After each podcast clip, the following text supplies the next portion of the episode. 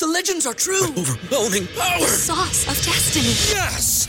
The most legendary sauce has arrived as McDonald's transforms into the anime world of WickDonald's. The greatest flavors unite in all new savory chili McDonald's sauce to make your 10-piece Wick Nuggets, fries, and Sprite ultra powerful. Unlock manga comics with every meal and sit down for a new anime short every week only at WickDonald's. Ba-da-ba-ba-ba, go! At participating McDonald's for a limited time while supplies last. Say goodbye to your credit card rewards. Greedy corporate mega stores, led by Walmart and Target, are pushing for a law in Congress to take away your hard earned cash back and travel points to line their pockets. The Durbin Marshall credit card bill would enact harmful credit card routing mandates that would end credit card rewards as we know it. If you love your credit card rewards, tell your lawmakers hands off my rewards. Tell them to oppose the Durbin Marshall credit card bill. Is your wallet a little lighter than usual after the holiday season? Consider it money well spent because you deserve to live your best life, and the Chime checking account wants to help you live yours to the fullest. A little extra money goes a long way, which is why the Chime checking account has tons of benefits that millions of members love, like fee free overdraft up to $200 for eligible members, no monthly fees, and access to over 60,000 easy to find and fee free ATMs. You even get paid up to two days early with direct deposit, all while managing your money on the go, including sending and receiving money fee free with friends that aren't even on Chime. Sign up for Chime today for you and your wallet. Get started at chime.com slash goals 24. That's chime.com slash goals 24. Banking services and debit card provided by the Bancorp Bank NA or Stride Bank NA, members FDIC. SpotMe eligibility requirements and overdraft limits apply. Access to direct deposits up to two days early depends on the timing of the submission of the payment file from the payer. Out of network ATM withdrawal fees may apply. Welcome to the Situation Room. Hey everybody, welcome back to another episode of the Situation Room. I'm Jordan Coe and I'm here with my co-host um, Gabe Ferguson. You guys can find me at Raven Sit Room and you can find him at Gabe Fergie. And uh, Gabe, this was this was this was the start of I think what we wanted to see from this Ravens team this week. Yeah, I mean, especially, or I'll say, at least on the offensive side of the ball. Um, we kind of had some thoughts going into this season about the players that would be available. Um, we thought, you know, running backs coming back, offensive line improvements would be key. Um, and then obviously, you know, Lamar Jackson coming back from a season where he got hurt last year and cut short. Um, so there was a lot of things that we thought would potentially be very optimistic for the offense. And through three weeks, they're the best offense in the NFL, at least from a scoring perspective 33 points a game. Um, EPA is very high. Lamar's looked fantastic. Pretty much everything they've wanted to do, they've been able to do, which is which is great to see. Yeah, well, you know, I think that's probably right. That the offense is the more interesting and in-depth area for us to be able to talk about. So why don't we why don't we start with the defense and kind of what we're seeing there? And you know, you asked me when we were doing production for this break beforehand. You know, if you had to rate this defense on a scale of how concerned you are from one to ten, um, where would you rank it? So I I have a number in my head, but I'll let you answer first since it's your question. Um, okay, fair enough. I would I would say right now I'm at about a seven to eight, maybe I'll set a seven and a half because I think there have been some good things that I've seen. Um, there's a lot of turnovers and a lot of guys making plays in the secondary, um, and, and that's kind of how the defense has survived. But they're giving up a ton of yards and kind of the secondary or tertiary members of the of the defense have really been picked on. Um, and and that's something that they're going to have to figure out, whether it's from scheme or just identifying who their guys are and, sticking with them. Yeah, you know, when you asked me that question initially, I said ten, um, and, and I was half joking, half serious. But um, you know, I think actually it's not a full ten, right? Because you know, part of what we're seeing is really good individual performances, and I think that you mentioned that from turnovers, right? Um, Humphrey and Peters both had phenomenal games. Marcus Williams has been everything that you have expected from him. Justin Houston has been, when healthy, a phenomenal player and a serious contributor to this team. So you, you've seen individual guys be able to take this defense to the place that you want to see it perform. Um, I think you've seen a couple guys underperform. Maybe Patrick Queen and Josh Bynes would be the two guys you might label as currently, you know, and the young corners that you talked about as underperforming.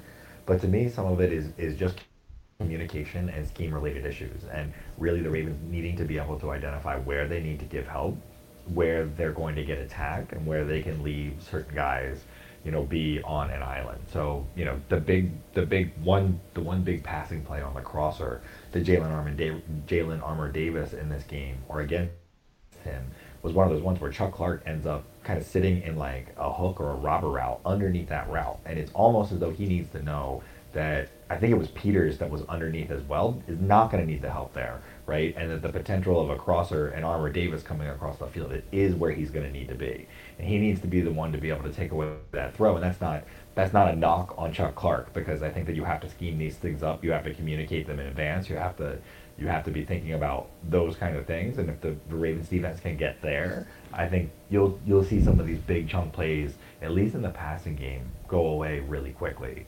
Um, I think the real area for concern though is that the run defense just is not getting it done. Um, and and it, it, doesn't there doesn't appear to be any saving grace here. Josh Bynes appears to have lost that step that he needs to be an effective run defender, and Patrick Queen, I just don't think is going to get there at a pro level. Yeah, I think honestly that's probably where I'm more concerned at this point. Even though most teams aren't going to have a really good run game so that's maybe not as big of a concern just from like an overall, you know, where the NFL is at today. Like there's not that many teams that can really pound it down your throat, so to speak, and just make you pay for not being able to stop the run. Um, and a lot of teams are built that way. They're built to, you know, be better against the pass than against the run. So this isn't a Ravens specific issue, but it's not something that we're used to seeing with this defense.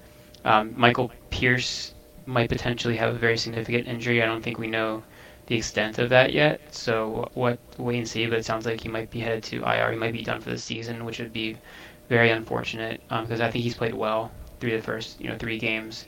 Um, fortunately, Travis Jones came back. Um, you know he was at least a big body.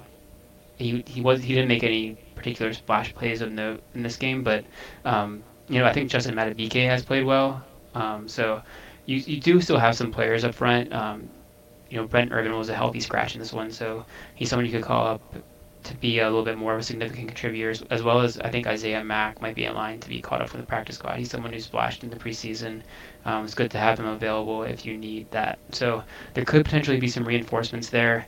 Um, also, some reinforcements coming at the edge rusher position. You know, the Ravens are signing Jason Pierre-Paul, obviously a vet. Um, he's been around the league for a long time. He's a player who has a lot of career success. Um, he's a been a leader. He's been on some good teams. Um, I think he will help, and then and then you have to hope that maybe you know Tyus Bowser comes back sometime in the next couple weeks, and hope he can contribute as well, and then that'll that should definitely help out the pass rush.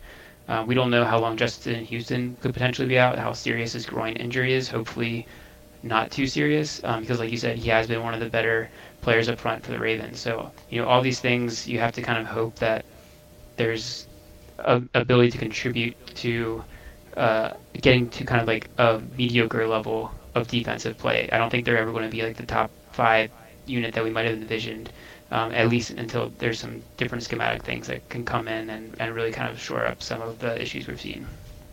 Yeah, it really does feel like the the depth bug is already catching up to this team, though. If you're, you, you know, and it's not I mean, Pierce was a starter, but you've already lost Fuller, your kind of third corner that was going to give you a little insurance to protect some of those running backs. You're losing Pierce now. Um, you know, you're, you're seeing some ineffectiveness from your inside linebackers from guys like Bynes. I know it's not an injury, but I think I would qualify that as age.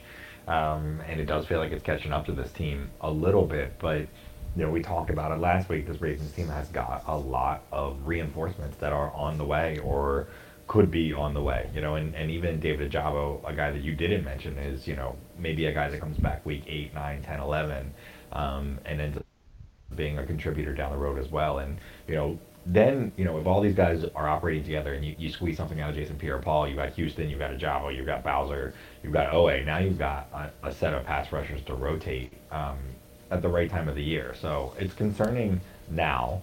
Um, and the depth, I think, in these middle few chunk of games is concerning. Um, and these are two big games coming up on the schedule with uh, Buffalo um, and Cincinnati. But um, you know, I think the depth looks better, a little bit better, better right now, long term, barring kind of any more hits to any more guys. But if, if more are any other significant injuries that come in, it's gonna shades of shades of 2021 are gonna gonna be here in a hurry. Yeah, and like in this past game against New England, we saw Calais Campbell get you know banged up, and he Yeah. has come out of the game. Um, he obviously came back and had I think a pretty nice game. Um, he was asked to play a lot because of these kind of injuries we've had along the defensive front. You know, he's playing inside, he's playing on the edge for them now. Like he's doing so much. He's I think 35 years old. Like he should not be playing like 90% of your snaps. That's not a good place for your defense to be in. So you know, hopefully getting these reinforcements will allow for a better rotation of players up front. Um, hopefully that will keep potentially some of these you know injuries from happening. Um, I think it's easier to get injured when you're when you're tired, when you're not you know maybe at your best out there. So ideally, we'd we'd like to avoid those situations if possible. Um, but I mean, what, what we've seen um, was mostly a lack of pass rush. I think that's been kind of problematic for the, the past two weeks, especially as this defensive line has gotten worn down over the course of the game. Um, you know, and this one maybe a little different. We actually got a little bit of a, a boost to the pass rush in the in the fourth quarter. It's kind of one of those things where the, the momentum is maybe shifting and, and they're trying to get after the quarterback a little bit more when you're up with some like a double digit lead. Um, so I think that helped you know get a couple big stops late in the game. Um, but we saw the opposite happen against Miami. So I don't think that's something we can count on until we get some reinforcements in that area. you know, the one thing, you know, that there are plenty of things to be concerned about, and I think that, you know, that that seven, eight range from you in terms of concern over the defense is justified. But we did see a much improved game from Marcus Peters. He's definitely he was off his pitch count, which was helpful, and he had a phenomenal game. Humphrey had a really good game as well, and if you've got those two guys that you can trust on the outside, and you know that they're going to be there, and you don't have to worry, you know, about holding a guy like Peters back, I think that does open up, you know, some of the playbook to do some other other protections, and you're also just going to see really big impact games from guys like Humphrey and Peters. You know, obviously, basically the better part of three turnovers were thanks to both of them, um, and that's gonna that's gonna bail you out of a lot of situations, and in, and in games where you know teams aren't able to take advantage of kind of those third, fourth, the the tertiary options in the Ravens secondary. Um, I think you're gonna see Peters and Humphrey end up making a pretty big mark on on on teams through the season, and maybe that's the saving grace until the rest of this team is able to either get healthy or kind of get in sync. Yeah, and, and that's why, you know, you pay those players. You you have Marlon Humphrey, you have Marcus Peters. They're both, you know, two of the higher paid players on the roster. They're essentially your stars, um, and and you need to have those type of performances from those type of players um, to win games. Um, they need to be kind of your lockdown guys, um, and then you hope you can scheme around some of the the weaker um, links in the in the chain, so to speak. So. I, I do think that that's got to be the model moving forward, trying to you know emphasize the, the strengths and trying to find ways to cover up the weaknesses. Um, and this this game I think was was a good example of that. You know, the, turnovers really you know kind of saved the day for a, a defense that let up a lot of yards. Um, you know, especially the turnover in the end zone, the Humphreys interception. You know, they were knocking on the door of, of going in and and basically making it you know I th- I, I'm not sure if the Ravens were up two scores or one score at that point, but you know this game was basically back and forth for much of the game until the you know it kind of got out of hand in the fourth quarter because of the turnovers. But um, you know th- if the Ravens are going to have to go you know toe to toe with which each team they play, it's, it's going to be a long season, and, and you know they have the offense that I think can do that with pretty much any team in, in the league, but it's going to be difficult to have to have that you know stress to have to score on pre- pretty much every drive or, or be at risk of, of going down in a game. That and that's not something I hope we'll have to see. Um, and hopefully we can get you know a defense that can be optimistic and, and can kind of you know make these key turnovers in, in big situations when needed, or, or at least get a third down stop when they need to. And that's something that you know we haven't seen as consistently as we'd like to, but I hope that picks up um, you know as the season progresses. Yeah, and a quick shout out is worth throwing to Kyle Hamilton in this game. Obviously, huge play on the fumble to seal the essentially seal the game, um, and and kind of wrap things up for the Ravens there. Um, but you know, a guy that was playing more significant snaps up to this point. The Ravens put a lot on his plate through the first two games. They really scaled it back in this game. Um, I think he was on the field for 16 snaps, and you know, it's a testament to a guy that is not going to give up. And I think we saw Hamilton. Hamilton's one of those guys that at least in the first couple of games, he's always around the ball. He was he was always close to making the play. He was not terribly in the wrong position.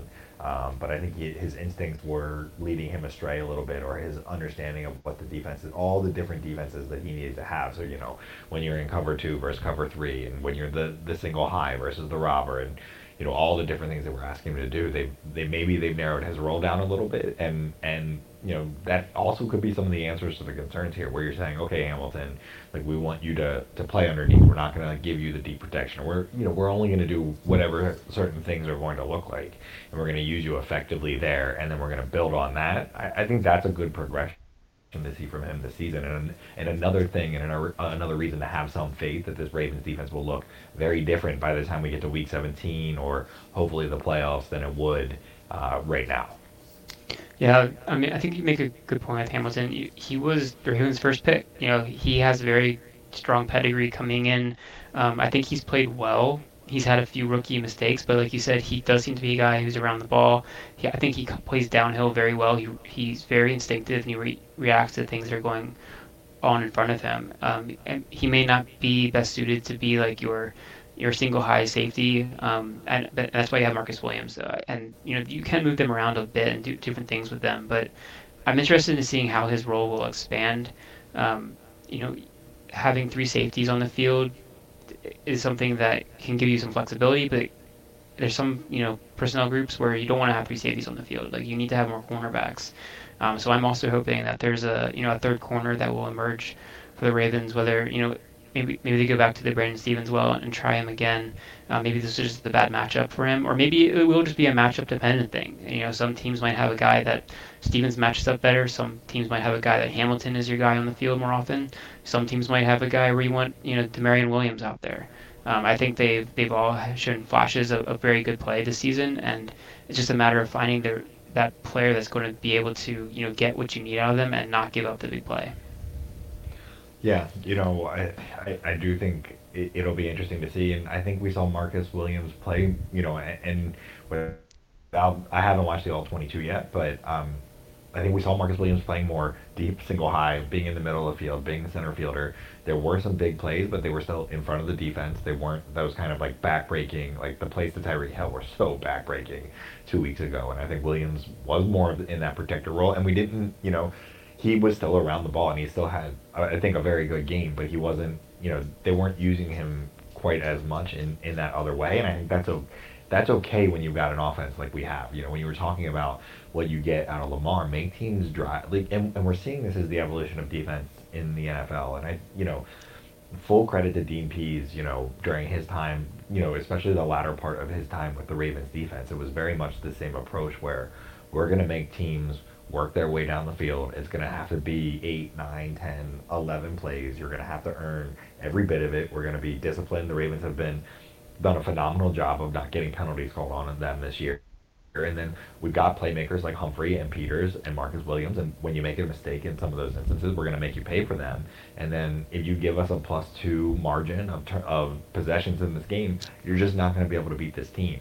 Um, and and if you make a team also drive longer, and this was the thing that drove me the craziest about the Miami game, you make them take the air out of their own clock, right? Like you start to force them to change how they have to approach things based on the amount of time that they've got left. If if you're able to, you know, kind of essentially use them to to do their own ball control. So you know that's what teams are doing to Kansas City. That's what happened to Buffalo and Miami. You know, you see a team that gains the other team by 200 total yards. Josh Allen throws the ball 60 times with like 45 completions, still loses the game. Make make them work for it, and then and then make a turnover happen, just like the Ravens did in this game.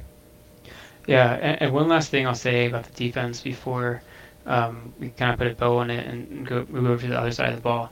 Um, but I think one of my concerns is that both in the past two games and against Miami and against New England, I think you know the offenses that we've played they've kind of just done what they have put on film. Like they haven't done anything that was like unique to try and attack this defense. They kind of just you know did their thing that they've been doing. Um, and I feel like the Ravens didn't have a great plan for that. And that's a little concerning to me because that's kind of like the coordinator to, to identify what does this offense want to do and what am I going to do to try and take that away. And I don't think that really worked in either of those past two games. And and maybe against Miami it's a little unfair because I think they actually did a pretty good job through most of the game, and then it was kind of like injuries and and maybe fatigue that kind of bit the Ravens a little bit. I it was, kind of. I think it was more blown assignments than fatigue yeah, in the Miami that, game. that too. But I think those go hand in hand because I think you know blown assignments sometimes come from fatigue and being on the field and being young players who aren't aren't you know as familiar with, with what's going on. So yeah, so it's probably you know all those three things combined. But in the end, I would like to see a better scheme. I think in order to take away what a, a deep or an offense is trying to do, and to some extent, I think that's happened because you know I feel like they felt against Miami that they couldn't really run man to man against those two receivers. So they, they did a lot of zones. They tried to make them kind of just went underneath, um, and that obviously worked for part of the game. Then they, they just couldn't, you know, they kind of made, made mistakes. And in this game, you know, they played a lot more man, um, at least from what I could tell. Like I said, I haven't seen all 22, but um, you could tell that there was a lot more man coverage. But the fact is that that third receiver, whoever was matched up against, wh- whatever you know, cornerback was out there other than Humphries and Peter, that was the guy that was being targeted, and he, wasn't getting help, and he, he was just getting kind of beat in these one-on-one situations. And, and there was a lot of in-breaking routes that the Ravens have kind of struggled at covering the middle of the field. So I think that's areas that they can improve. Um, and hopefully, you know, as you know, reinforcements come from the pass rush and the defensive line, that that also means that you know they'll be able to kind of figure out things on the back end a little bit more to go along with that. Yeah, well, you know, it'll be interesting to see. I agree completely with your analysis that the Ravens were not defending the things that you would think that other teams would be coming at. But you know what? They, they could be working on a lot of different things right now in terms of those installations and the changes um, in terms of the scheme that they wanted to have. So it's definitely worth keeping an eye on. And there's still upside in this defense. But, um, you know, who knows? Maybe the defense is, and this is a crazy thing to be saying as a Baltimore Ravens fan but maybe the defense is just not going to matter. um, and and you know it's great to have legends like Ray Lewis and Ed Reed as Terrell Suggs as kind of the historical guys, but this offense is. I said it when we came into the season, um, and I said it when I said it when we came. I've been saying this since 2019, so it's, I'm a broken record in that regard. but Lamar has the ability to take this offense to a place that I I think will be rarefied air for any player in the history of the NFL, and at least through the three games that we've seen this year, unequivocally Lamar Jackson has been the best player on the on the field in the games that he has been in, and I don't think that there really is a meaningful question, at least in my mind, that he's been the best player in the league so far this year. Yeah, I, I think that's clearly true. Um, I mean, just by going by the numbers, like what he's done from you know the touchdown perspective, from you know he's leading the league in in touchdown passes. He's, I think, leading the league in passer rating. Um, he's, I think, top five in rushing yards. He has a couple of rushing touchdowns as well. Like he has the whole thing going, and he, with the on pace numbers that he's he's putting up are are absolutely insane. Um, and I think if he continues, may, maybe not even at this insane level, but like even like a moderately normal pace, um, based off the level of play he's been at, I think he will definitely, you know, get his second MVP. Um, and that's also going to be probably because it's clear how much he means to this Ravens offense. Like he is everything that they do. Um, right. You look at you look at a guy like Jalen Hurts who is having a phenomenal year. He's got a fantastic offensive line in front of him that's complete intact. He's got two top end wide receivers. He's got a, a great tight end as well. A great stable of running backs behind him you know, at least up to this point in the season, Lamar Jackson is playing behind a line that still has had some question marks in terms of both kind of of injuries and kind of whatever else you want to consider those. I think that nobody thinks that, at least at this point, um, Rashod Bateman and Devin Duvernay are DeVonta Smith and AJ Brown. So you know, no one's better, in my opinion, than uh, Mark Andrews in the league at tight end right now. But um, you know, ultimately you know, you say, well, maybe Lamar pulls back a little bit. I think the only thing that can pull Lamar back is the running, like the running game getting going, and Dobbins and Edwards coming back, or Justice Hill. We can we'll talk about the running backs, but the running the running game seeing you know really significant improvements, and then the Ravens just turn into a clock grinding team. Um, that could slow him down. I think the Ravens running like if if the second half of games looks like in this New England game looks like the first half, then you could see Lamar not playing a lot like we did in 2019. That could potentially slow him down. But I don't think anything that we're seeing from Lamar right now is anything particularly otherworldly like in, in terms of kind of like how things have played out. It's not like the Ravens have been lucky in terms of like the number of possessions they've had or like situational stuff and like they've gotten a bunch of turnovers inside their own red zone and so it's just like left Lamar in really good position. He's just making really good reads and really good throws. He's mastering the pocket, and his his awareness and his ability to do that has been phenomenal this year. And the weight that he put on has not affected his ability to run the ball, and he's been phenomenal as a runner, even without a running game for the rest of this team. Um, and so, I, I it, it's almost like this is this should be what we expect from Lamar as the standard. I think. Um, and that only if really crazy things happen in, in a positively beneficial way that, that you would get an even kind of better better performance. But I think this is I think this is just what we're going to get from Lamar for the rest of his career. Yeah, I, I think so too. And, and you know, at some point as he gets older, he probably will, you know, move away from the the run running a little bit more. Um, I mean, I mean, I think he'll run less probably as, as he continues to to grow as a quarterback. Um, but that's always going to be part of his game. He's always going to be a very athletic person. Um, but he, he's shown this year that he can do it from, from anywhere. You know, he's been a complete pocket passer. Um, he's really done an excellent job of, of, navigating the pocket. You know, keeping his eyes downfield, like finding open receivers. Um, you know, breaking the pocket when he needs to, but still keeping you know looking downfield and trying to make a play with his with his arm before he you know he takes off on the scrambles. Um, he hasn't had that many scrambles this year. I think it's maybe like four or five. Um, mo- most of the yardage he's picked up has been in undesigned runs, and, and even then, he's been extremely efficient in, in those plays.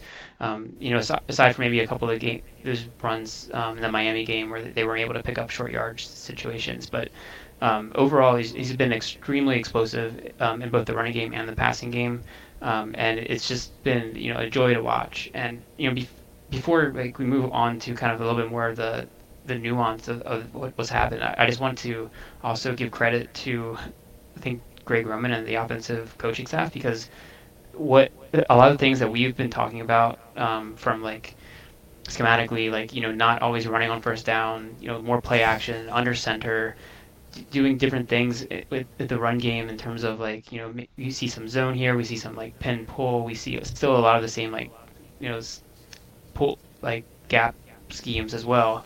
Um, but it's a, a, more advanced offense, and it's been you know executed extremely well for the most part. There have been some issues with blocking in the run game in particular, but overall, I think just what's being put together from a schematic perspective is what we wanted this offense to look like, and it's been you know obviously it's paying dividends. Like it's clicking at an extremely high level.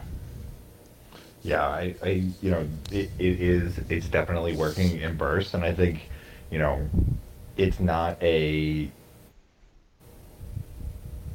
there have been a few moments where it has felt like things have stayed been a little stubborn, but the Ravens have moved on from those things pretty quickly. We we have not seen them really try and force the issue on kind of some like the short yardage situations is a good example where we we I think we saw a lot of evolution in that even from game two to game three. So we we want to kind of see those things happening, um, and if they do, then again the sky remains the limit because if Justin Tucker doesn't have to be on the field for this team to kick field goals because they're scoring touchdowns on the regular, there, there's just uh, you're gonna have to have a performance like you got from Miami at the end of games, and the Ravens aren't gonna lose, lose games.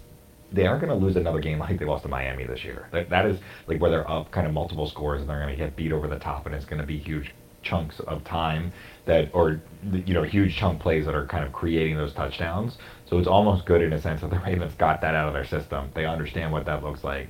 They know they know not to be beat in that way. So that's not going to be kind of the thing that, that ends up stinging them um, when it comes down to it. But Lamar's ability to just be a genuine red zone threat at all times you know, really more like 25 or 30 yards of, of scoring a touchdown from any part of the field kind of at that range just makes this it makes it an undefendable team um, and it is good to see that Greg Roman kind of kind of getting all that intact I think the one thing I would worry about for this team is that the offensive line depth could become an issue we're down to you know what is now our fourth left left tackle um, I thought Ben Powers had a better game this game um, but I do worry a little bit that another another hit to the offensive line in terms of health could be could be a real doozy for this team. Yeah, it's it's it's a little scary, um, especially. I think if you go back to this New England game after Mekari went out um, and Faalele went in to play left tackle, there was a couple of plays where Morgan Moses got a little nicked up and he was kind of like hobbling around. And I, I was like, what happens if Morgan Moses goes down? And then who do you play at tackle? Um, that's that is a nightmare scenario. Um, with with Stanley still, you know, coming back from from the ankle injury, um, you have to hope that he's close to getting back on the field. Um, you have to hope that Patrick Mekari's ankle injury isn't serious. You know, we I think the report came out today that it was a low ankle sprain that tends to have a shorter turnaround than like one of those lingering high ankle injuries that can last you know a month or longer. So you know, it's, it's possible that Mekari is ready to go um, next week. And it's possible Stanley's ready to go next week.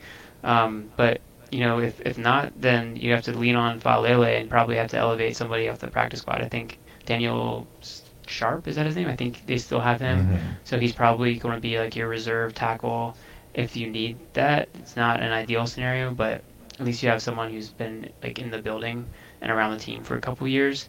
Um, so it's it's it is a scary situation. Um, I do want to give credit to Daniel Faalele, who's never played left tackle in his entire career in college.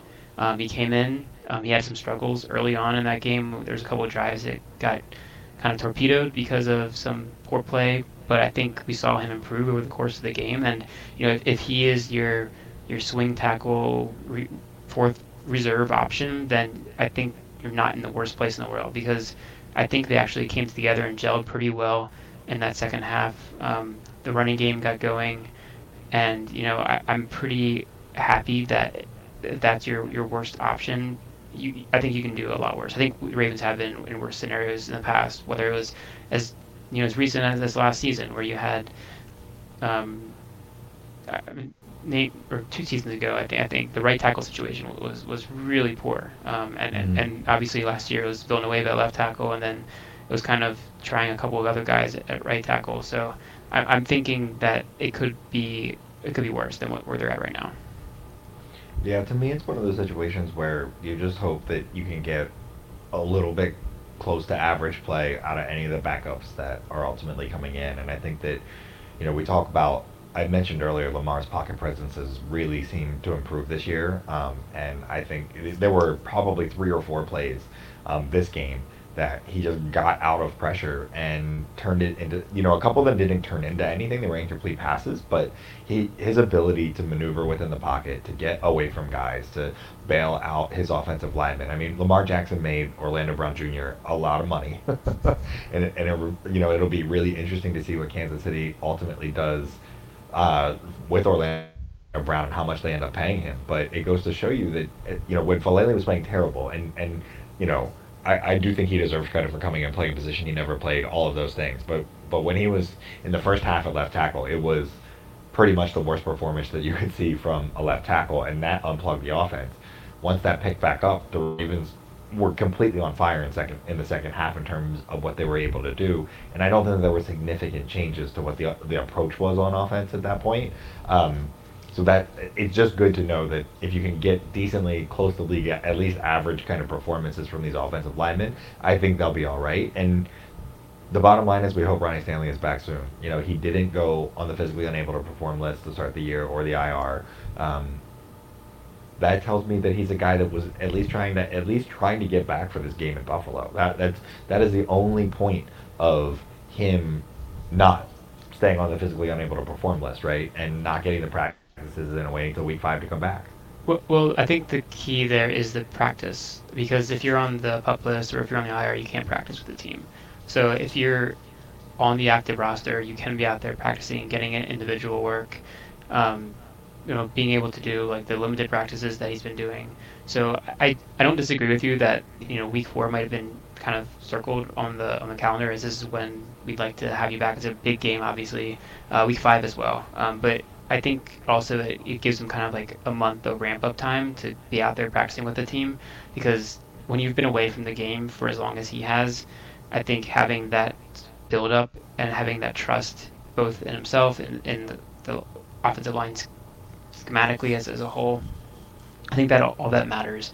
Um, so we'll see. I, am cautiously optimistic that maybe this will be the week, um, but I think it'll be soon. And I think, you know, they, they, they really can't afford to probably go the entire season without him. So uh, at some point, I'm pretty sure he will be. But um, the, the potential of getting him out there and then having, you know, taking an offensive line that so far is, I think, in pass protection has been pretty good. You know, outside of a few issues here and there this past week with Lele coming in, you know, Lamar hasn't been under pressure like he has been in years past. But I'm thinking specifically about last year, where I feel like it was every other drop back he was under pressure. It's been better so far this year, and I think that's definitely a step in the right direction.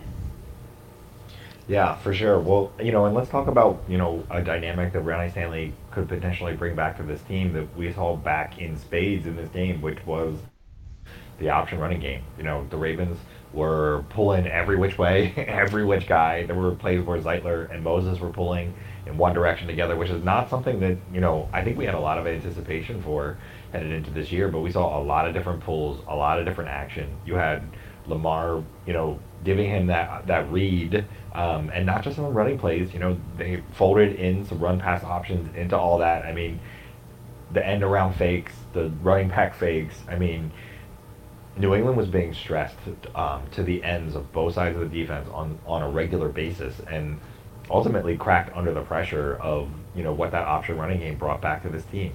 It's very much like kind of the Giants game of the 2020 season, as I kind of recall it as being that turning point of when you know with the counter bash kind of coming coming into play, and then just being the presence of what they did for the rest of the year. Ironically enough, also with J.K. Dobbins. Yeah, um, and, and, that's interesting that maybe there is that, that through line with, with Dobbins coming back um, and him being kind of an important part of that option running game. But this definitely was the, the week that we've seen more of it than we have um, in the past couple weeks. Um, and it's, it's, also maybe an, an, homage to that the 2019 game against the Patriots, um, where, where and that might have been like the Ravens' offensive coming out party. And they had the Patriots' defense in fits that year, if, if I'm remembering correctly, with with the option, with the read option.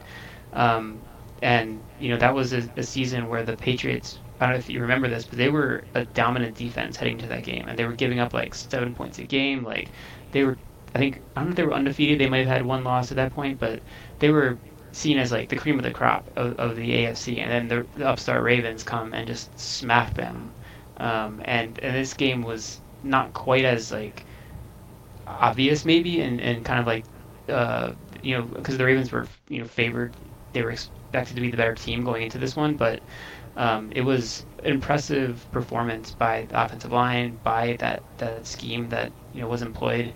Um, it, it the, the, Patriots didn't really have any um, any op- option to handle this running game. Like they were being hammered by it. And you know, the the Ravens. This is the Ravens. You know, rushing attack that we've seen over the past. Well, I don't say last year because it was really terrible last year, but in 2019 and 2020, that was really, really hard to defend.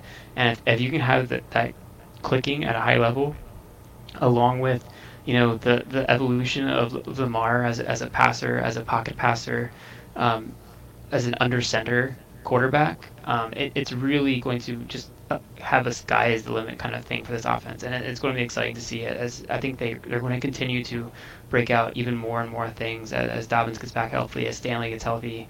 Um, we'll see maybe even Nick Boyle can come back and be and be an integral part of the blocking game because he was a really key part of, the, of that option uh, blocking scheme that they've had in the past as well. Yeah, well, there were a few plays that stood out to me during this option game that I thought were really effective. One of them, one of them was probably the more obvious one that everyone remembers, which was the first touchdown to Andrews um, on the option play. And Lamar does such an effective job of spacing the field and drawing the defenders to him. Um, and and they completely collapse on him in a way that they probably wouldn't collapse against you know any anybody else. Um, and that plays borderline, I think, undefensible for a lot of teams because if, if those two defenders don't commit to Lamar like that, he's going to beat one of them to the edge, and he's probably going to score a touchdown no matter what. Um, if the other guy sags back and continues to, to cover Andrews, it does take away that pass, but it's going to give Lamar that open option to run. Um, and so in this instance, they both collapse to Lamar, and teams are just going to have to make that choice. They're going to have to decide what they want to do. And I think ultimately you'll see teams, if that play were to be run for the rest of the year, you know, in those situations, I think teams will continue to make the decision to force Lamar to try and throw that and throw the shovel pass and create the opportunity to have something get messed up in that part of the process. Um, because they know that Lamar's so electric when he's running to the, especially when he's running to the pylon like that, that, that in one-on-one situations, other than maybe like Aaron Donald and a handful of edge defenders that are super twitchy and unbelievably fast, are guys that are just not going to be able to defend him in those plays like that. Yeah, and, and that wasn't the only option passed to Andrews in this drive either, because there was, yeah. um, uh, I think it was earlier on, there was it was kind of like a, a fake to the back. I think it was Justice Hill at that in this play, and then Andrews was kind of just like sitting for like a basically like a wide receiver screen. He was flexed out as a wide receiver, um, and it was he was basically uncovered, um, and it was just an easy kind of like RPO to Andrews, um, and he picked up I don't know like 15, 20 yards because there was like a blocker out in front, and it was just a really nicely designed play and an easy chunk yardage. Um, and I feel like we saw plays like that, you know, throughout the course of this game. Um, there was another shovel pass to Isaiah Likely um, that we saw go for. I think that one was only, only went for like eight yards, but still it was you know very effective. Um, and the defense looked completely caught off guard. You know, you just have like one or two blockers out front, and, and that's a nice pickup. And that's just kind of opening up the playbook. And you know, we're only through three weeks, but you know, I think in the off season we heard Greg Roman talk about, you know, I think he can finally like access the entirety of the playbook, and whether that was you know a backhanded compliment or, or however you want to take that, I think we're actually seeing that happening, and I think it's really it's fun to watch because it, it's it's something that we've wanted to see for a long time, but it's also just goes to like the talent level of, of Lamar that he can like take on all these different things because most quarterbacks don't have you know the option game as like a major part of the offense and then have like the normal like drop back passing game but he's doing both of them as long and being like the number one rusher on the team and being like a dominant passer it's just incredible what he's taken on no it definitely is but and you know I, what i wanted to try and do with in in kind of this discussion is talk a little bit about some of these other position groups too though because look we could talk about i could I could talk about Lamar for three hours and all the different things that he does and all the ways and the dynamics of kind of of, of how he's effective. The other play that that really stood out to me with Lamar was the one option where he took it on the quarterback power play, um, and you had Zeitler pulling in front of him, and basically Lamar uses Zeitler, was patient, lets him get into his block, and then it's just an easy 15 yard gain. Um, and I think, like I I talk about Lamar for a long time. The other thing I'll say is Lamar's done a really good job of not taking big hits. Like he gets out of bounds, he gets down, he gets out of the way his body has not been on the line. I, I, I didn't really, there wasn't a hit, at least in this game, that I felt like Lamar was super, super at risk. Um, but I do think that he's been getting some contributions from some of the other guys um, in the locker room on offense, which, you know, they're, we're, we're kind of aligned. You know, I feel like there was a lot of criticism about non-Lamar Ravens offensive players um, headed into this year, and there are a few guys that I think that really deserve a little bit of credit and, and shout outs here. Well, uh, yeah, I mean, and I think the obvious candidate for that is Devin Duvernay, who's really stepped up into like the number two wide receiver role. Um, I think he has three touchdowns now in the season. Oh, four touchdowns if you include four the touchdowns. return. If you include the return touchdown, right? Yeah. Um, and he's been used in the passing game, I think, more than he has in previous years, especially more like downfield passing and intermediate passing. Um, he was kind of kind of like a gadget player before. Maybe he would get like a wide receiver screen or a kind of a quick slant kind of thing. But he's definitely been an actual like contributor in, in a significant way.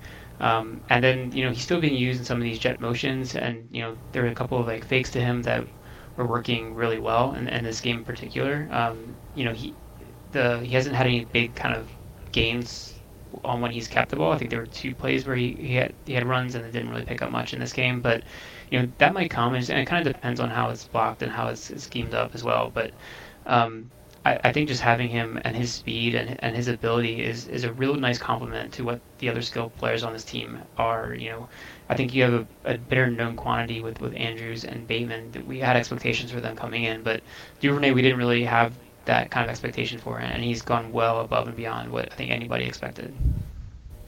Yeah, it's one of those interesting things where some of that was also opportunity, and it felt like Duvernay just never really got that chance. You know, we heard about his hands coming out of college and how sticky they were. We've definitely seen that this year. Yeah. You know, it felt like on the deep passes to Duvernay in prior years, like he just, it, he really just didn't get a fair chance, right? Like there weren't opportunities for him to showcase those hands and do those things.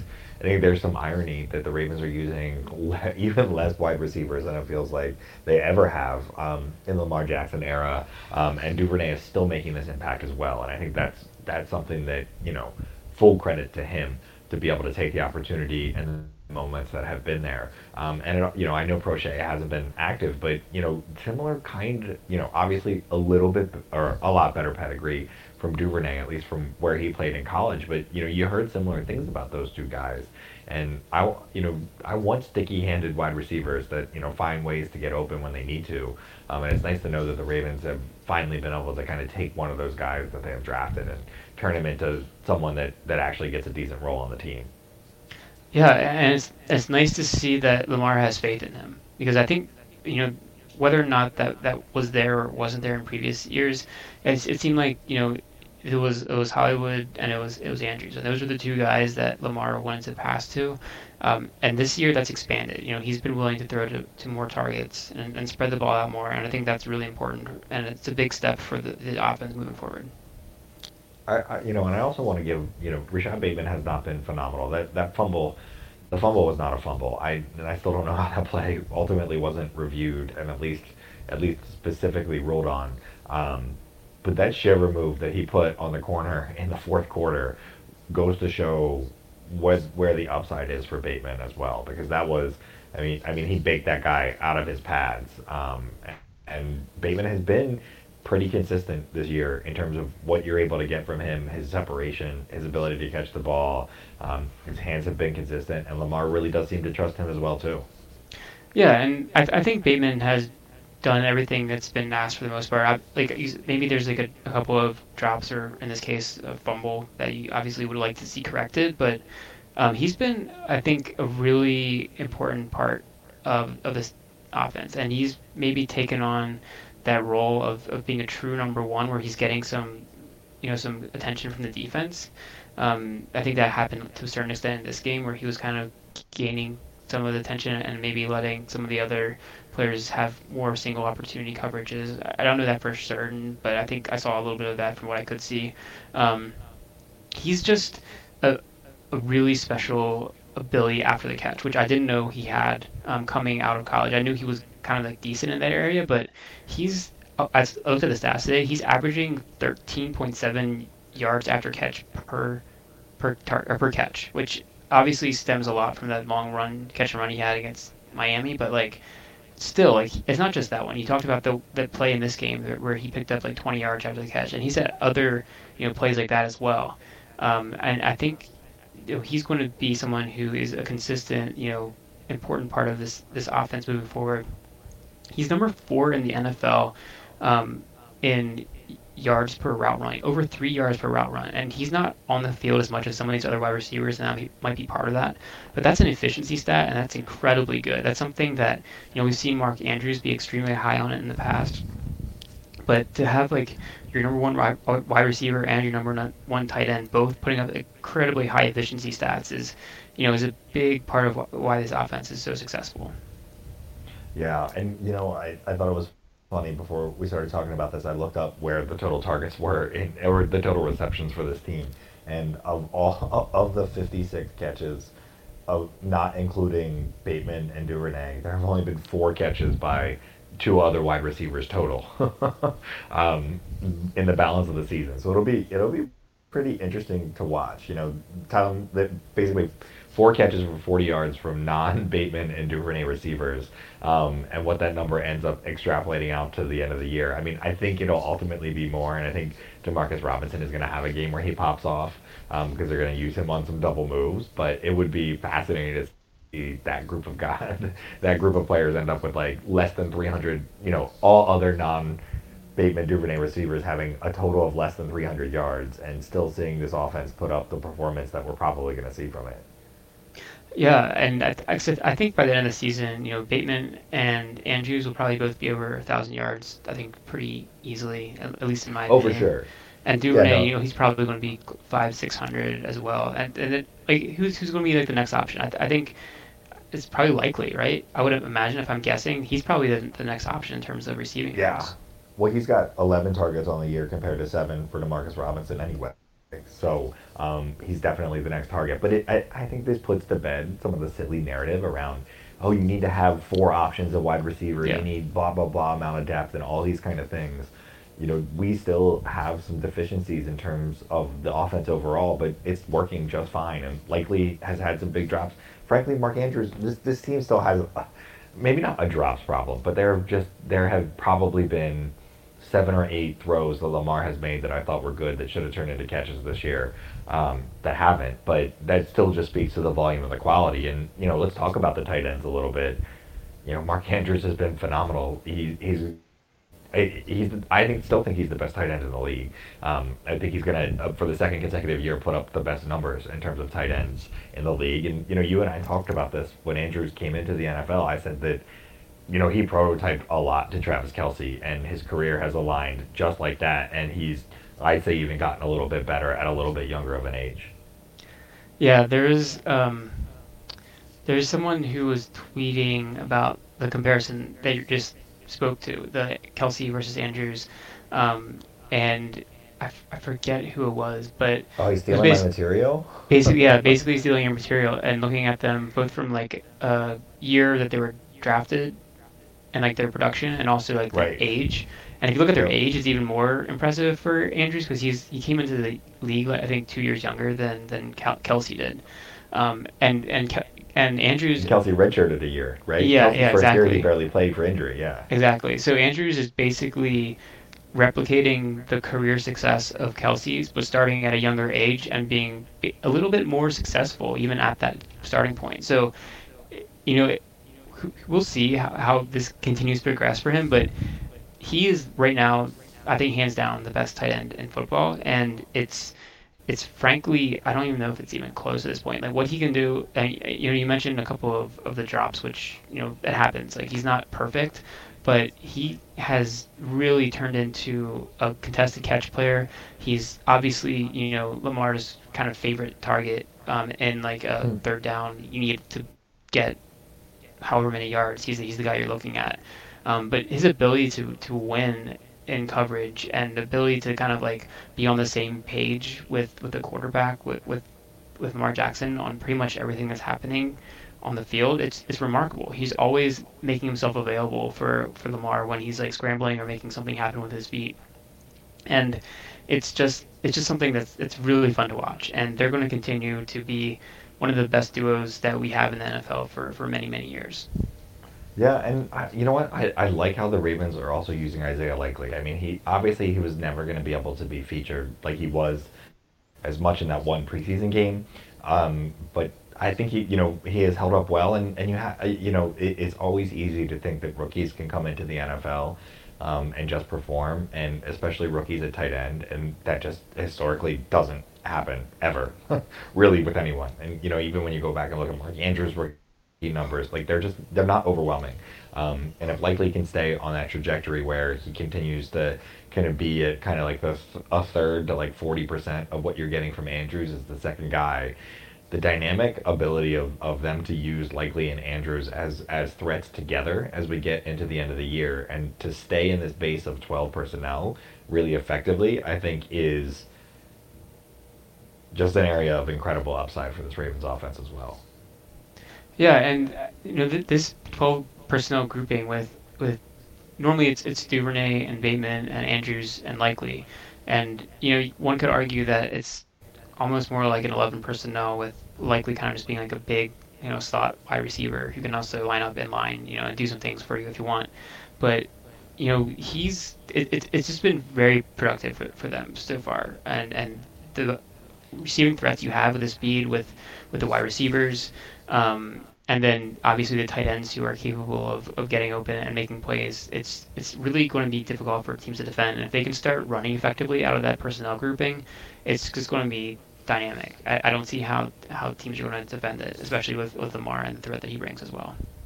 Well, and one of the other things that I think we've seen Lamar be criticized for, and I don't know that I always thought it was fair, fair, but Lamar certainly coming into this year was criticized for not being kind of like that field general kind of guy, not being able to read the field. That was part of kind of part of the criticism of his inability to read the blitz from the I'm making air quotes from the Miami series uh, or the Miami game going back to last year. The Ravens have done a better job of getting to the line of scrimmage sooner, but I think Lamar has done a fantastic job of reading defenses, checks, changes of alignments and then making the right reads in those situations. He's been his numbers have been I don't have them in front of me. They've been staggering against the blitz. Just just go on Twitter, search for Lamar Jackson and blitz, and the numbers are going to come up. I think it's like 22 for 26 and like six or seven touchdowns. It's just been phenomenal overall numbers for him.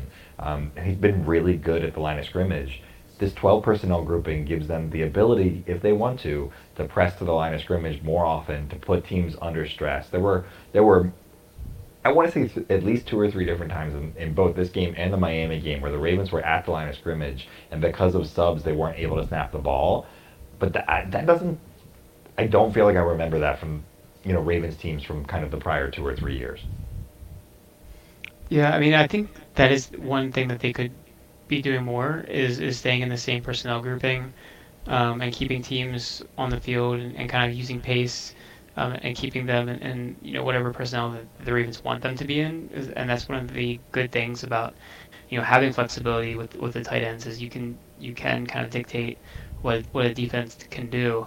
Um, so I think that's an area that they can continue to exploit even more. So that's something that I think we should keep, be keeping our eye out for as, as the season progresses. But I agree with you from what you're saying about Lamar and his command of the offense and identifying, you know, you know, pre-snap, um, what what teams are trying to do, and, and post-snap, and really uh, like seeing from like what's going on in front of him to like understand you know what he has to do in terms of whether it's finding a hot route or, whether it's changing the play um, and, and getting into a better protection what, whatever may be you know he's in full control and that's something that I think at times you know maybe he wasn't allowed to do with the offense or maybe it was something that he was still learning to a certain extent but he's definitely there now and that and that's definitely another facet as to why the offense is clicking at the level it is.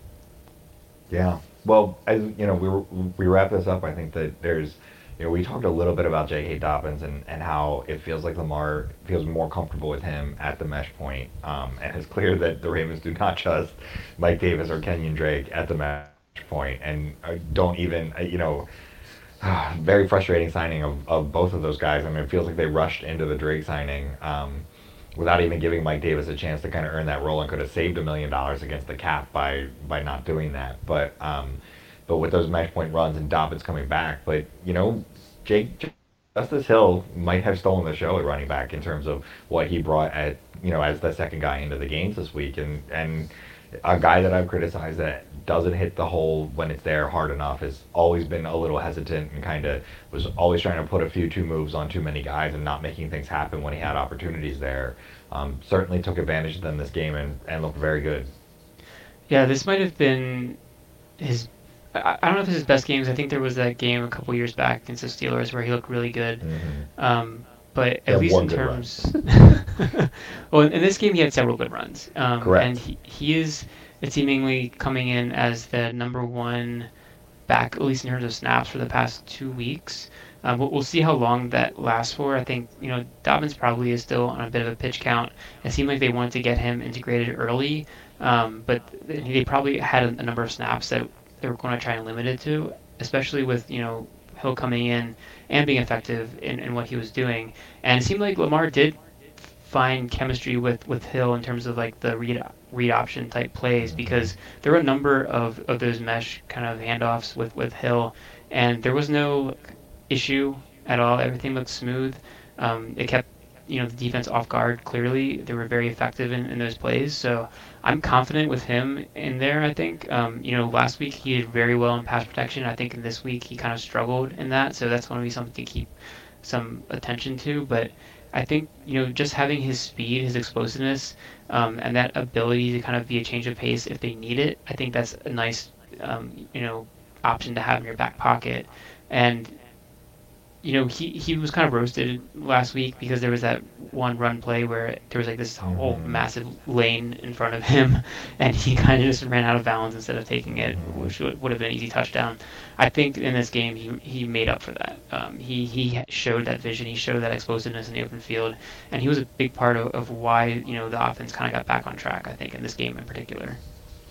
Yeah, he, well, the idea of being able to have a Dobbins, Edwards, Hill one, two, three punch when they get to the end of the year um, is nice to know. And, and thinking back to 2019, it's nice to know that you've got guys that are coming back and progressing and, and potentially going to be better than they are by the end of the year than they were at the start of the year. You saw kind of the opposite of that in 2019 where we had um, Mark Ingram just kind of still effective, but you know the effectiveness level dropped significantly by the time he got to the end of the year, and he just wore down. So to have three guys that potentially they could rotate through, and you know maybe Gus Edwards only sees half the season, but um, can give you some of those short down opportunities and allow you to run in kind of third and fourth and short with him um, in a way that, that they didn't trust from before Dobbins came back as well. Um, are all super kind of big optimism things that I think that you get for this team, and it's nice to see Justice Hill being a relief of, of finally getting a running back to go with J.K. Dobbins um, as being effective. J.K. Dobbins also looked very good for his first game back. I thought. You know, I think everybody's probably seen on social media the his stiff arm on um, on the one defender on his first play, but I, he had another really nice catch on the right sideline. He had another play where he was he was through the A gap and he was just barely tripped up, and if he hadn't been, I think he would have broken a long run as well. So um, really good to see him back and being kind of he, he just seemed to flow through the game really well um, for a guy coming off the injuries that we've heard he's had. Yeah, I, I think it was a great first game for Dobbins. Um, he had a couple nice catches in the passing game. Um, he didn't show any obvious lingering effects from the injury, which is obviously a, a huge part of it. Um, you know, there he didn't pick up any huge chunk gains. Um, you know, like we saw Hill get in this game, but I think those will come. Obviously, he was incredibly effective back in 2020 in his rookie year. He picked up, you know, consistently, you know, yards after contact, um, big gains um, in open field. He was able to bounce off defenders. He had incredible balance through contact, um, and I think that's something that's going to, you know, just make, take you know the offense to another level when he when he is able to be you know back to that that full J.K. Dobbins that we saw earlier on as a rookie, and, and it's just n- another element to this offense that teams are going to be terrified about as, as they go up and try to defend this this what so far has, has been pretty much unstoppable. The only thing that has stopped this Ravens offense has been you know when they've kind of stopped themselves and, and some of the the bad you know blocking and short yardage situations has really been the the only area where they've failed this year. Yeah, well, a big game coming up against Buffalo, who is a banged up team on defense, and, and you know hopefully the Ravens are able to take advantage of that. It's a game that gets to be at home. Um, Ravens get back to Baltimore, so they got Cincinnati the week after that. It's going to it's a really important, maybe not important two weeks, but in, important in the sense that one we get to find out whether or not some of these guys on short term IR and um, physically unable to perform list where they are in terms of practice and where they are in terms of coming back. Ronnie Stanley is right on the cusp of coming back. You continue to see Dobbins and Peters continue to contribute as guys that are coming off injuries, and it, it makes it it makes it more than interesting beyond just the two big games that they have. But you know, either way, you know, Cincinnati has an opportunity to, you know, the Ravens will have a chance to bury them in the standings, you know, in that game, and uh, obviously, you know, put Buffalo really far behind the eight ball in terms of where the overall AFC hierarchy is if they can win both these games. Yeah, I mean this this two game stretch might. I mean there's there's a lot of divisional games in like the in the end of this uh, season, but this two game stretch is really really big, and if they can somehow come away with two wins, um, that would you know put them in the driver's seat for for the AFC, and I think um, they have the potential to win both. Uh, They they definitely look like they've been a better team than Cincinnati. I'll say that um, with, without any um, you know homerism. I think it, it, they just been like much better, especially on offense. Uh, and then the, the Bills, you know, they've looked dominant in a couple games, and last week they kind of came down to earth a little bit. Um, they are another team that's dealing with injuries, so this is going to be an interesting one. It's in Baltimore, I think, which is going to be nice. Um, not you know to have the, the friendly confines of M&T Bank Stadium as opposed to having to go on the road to play a very good team, but um, it's eh, you know this this isn't going to be like the season. You know they don't have to win this game to to to have a, very good season, but if they can come away with one and even better two wins or this two game stretch, it's going to really set them up nicely for the rest of the year. Yeah, well, um, I'm I'm excited for these upcoming two weeks. I think it's going to be big. I'm excited to see this team continue to grow from here. Um, it was good to see them bounce back from Miami. If you guys want to hear more about kind of what Gabe and I think about the Ravens and where we are with those, you can find us on Twitter. He's at Gabe Fergie. I'm at Ravens Sit Room. Um, we'd love to see you there. We're trying to get content out there to talk about Ravens. Gabe talked a little bit about um, some of the other things that he's been retweeting as well. So we'd love to get some conversations going out there on social media as well. So um, thanks for joining us, and we'll hope to see you next time in the Situation Room. Say goodbye to your credit card rewards. Greedy corporate mega stores, led by Walmart and Target, are pushing for a law in Congress to take away your hard earned cash back and travel points to line their pockets. The Durbin Marshall credit card bill would enact harmful credit card routing mandates that would end credit card rewards as we know it. If you love your credit card rewards, tell your lawmakers hands off my rewards. Tell them to oppose the Durbin Marshall credit card bill.